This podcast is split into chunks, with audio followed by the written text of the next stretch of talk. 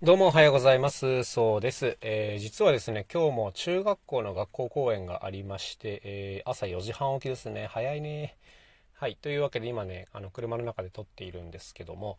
まあ、この中学生相手の学校公演っていうのはね、結構難しいなというふうに思ってるんですよ。あの、学校公演で言ってもね、やっぱいろいろあるわけです。小学校公演もあるし、高校公演もあるんですけど、まあ、中でも僕はね、中学校は結構鬼門だなと思ってるんですね。普段自分たちはファミリーコンサートをやっているので、まあ、小学生向けの公演っていうのはね、得意なんですよ。めちゃめちゃ得意なんです。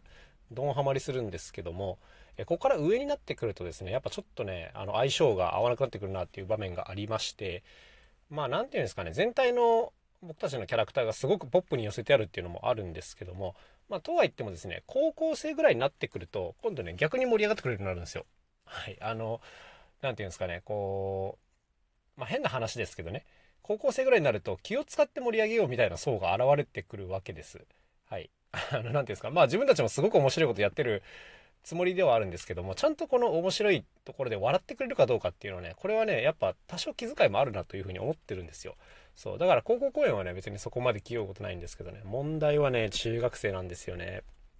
もちろん中学生といってもね、学校ごとにかなりカラーがありますが、過去しんどかったのは、なんかこう、軍隊みたいな中学校ですね。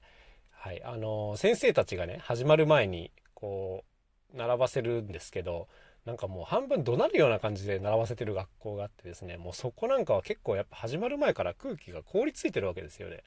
でこういうところでやってもね基本的に何一つ反応は返ってこないっていうようなつもりでやんないといけなくて、まあ、これはなかなか大変でございましたね。でただね、最近すごく思ってることがあるんです。えー、中学生、あとね、特に高校生向けの、まあ、大きくなってきた方への講演なんですけど、まあ、いろんな他の団体と組んでやることもありまして、まあ、見てるとね、やっぱすごく強いのはね、身体パフォーマンス系の方々なんですよ。ダンスとか、えー、マッスル系、筋肉系とかね、あとは雑技団系というか、まあ、とにかくアクロバティックなことをやる方とか、まあ、こういう方っていうのはね、やっぱ、ちゃんとした実力持ってる方っていうのはむちゃくちゃ盛り上がりますね。あの、派手な音圧のある音楽かけて、でもう、なんかもう息を飲むようなパフォーマンスをすると。いうこういう方はねやっぱりね中学生高校生向けだなというふうに思っててまあ、むちゃくちゃ盛り上がるんですけども、やっぱり、あの、羨ましく感じる部分はあります。あの、自分たちにはここまでの盛り上がりっていうのはちょっと出せないので、すげえなというふうに思ってるんですけども、まあ、とはいえですね、あのー、すごく感じるのは、ちゃんと面白いことをやってれば伝わるなっていうのがね、あの、あるんですよ。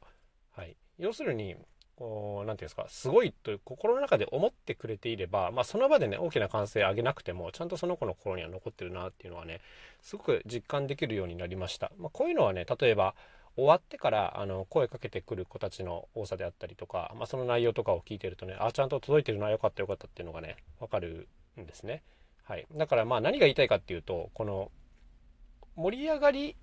はね、当然あの関係してくると思うんですけど、なんか盛り上がる盛り上がらないで物事を判断するんじゃなくて、やっぱシンプルにこう面白いかどうかっていうので自分たちのやってることを何て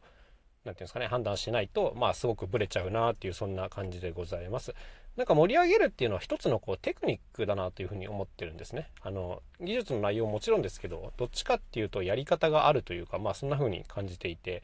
まあ、あのそういう方向に持っていくことももちろんできるんですがやっぱこれはあの短時間向けの勝負になっちゃうんですよねあのあんまり長い時間その繰り返されるとちょっと疲弊してくる部分もあるので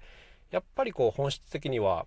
あの心の中からすごい面白いっていうふうに思えることをまあやっていくっていうのはこっちの方が大事なんじゃないかなというふうに思っております。まあこのことにちゃんと気づけてからあの中学生とかの相手でもねあの堂々と自信持ってやれるようになったんですけども、まあ、それまではですねやっぱりこう中学生向けにいろいろ内容をこう演出をねアレンジしなきゃいけないまあもちろんしなきゃいけないんですよしなきゃいけないんですけどそれはこう本筋をずらしてまでやることではないっていうことですね。はい、多少の微調整はいいと思いますが、はい、やっぱ本当に面白いものっていうのはこう年齢を超えて伝わるなっていうそういうところがあるので、まあ、そこはずらさずにいけたらいいかなとそんな風に今は思っております。まあ、ということでですねこう中学生向けのショーっていうのは結構難しいなっていうところがあるんですけども、まあ、こう自分がちゃんと自信持って届けられるかっていうのが一つの大きな鍵になってくるということでございますね。それでは今日も一日頑張っていきましょう。また明日お会いしましょう。さようなら。そうでした。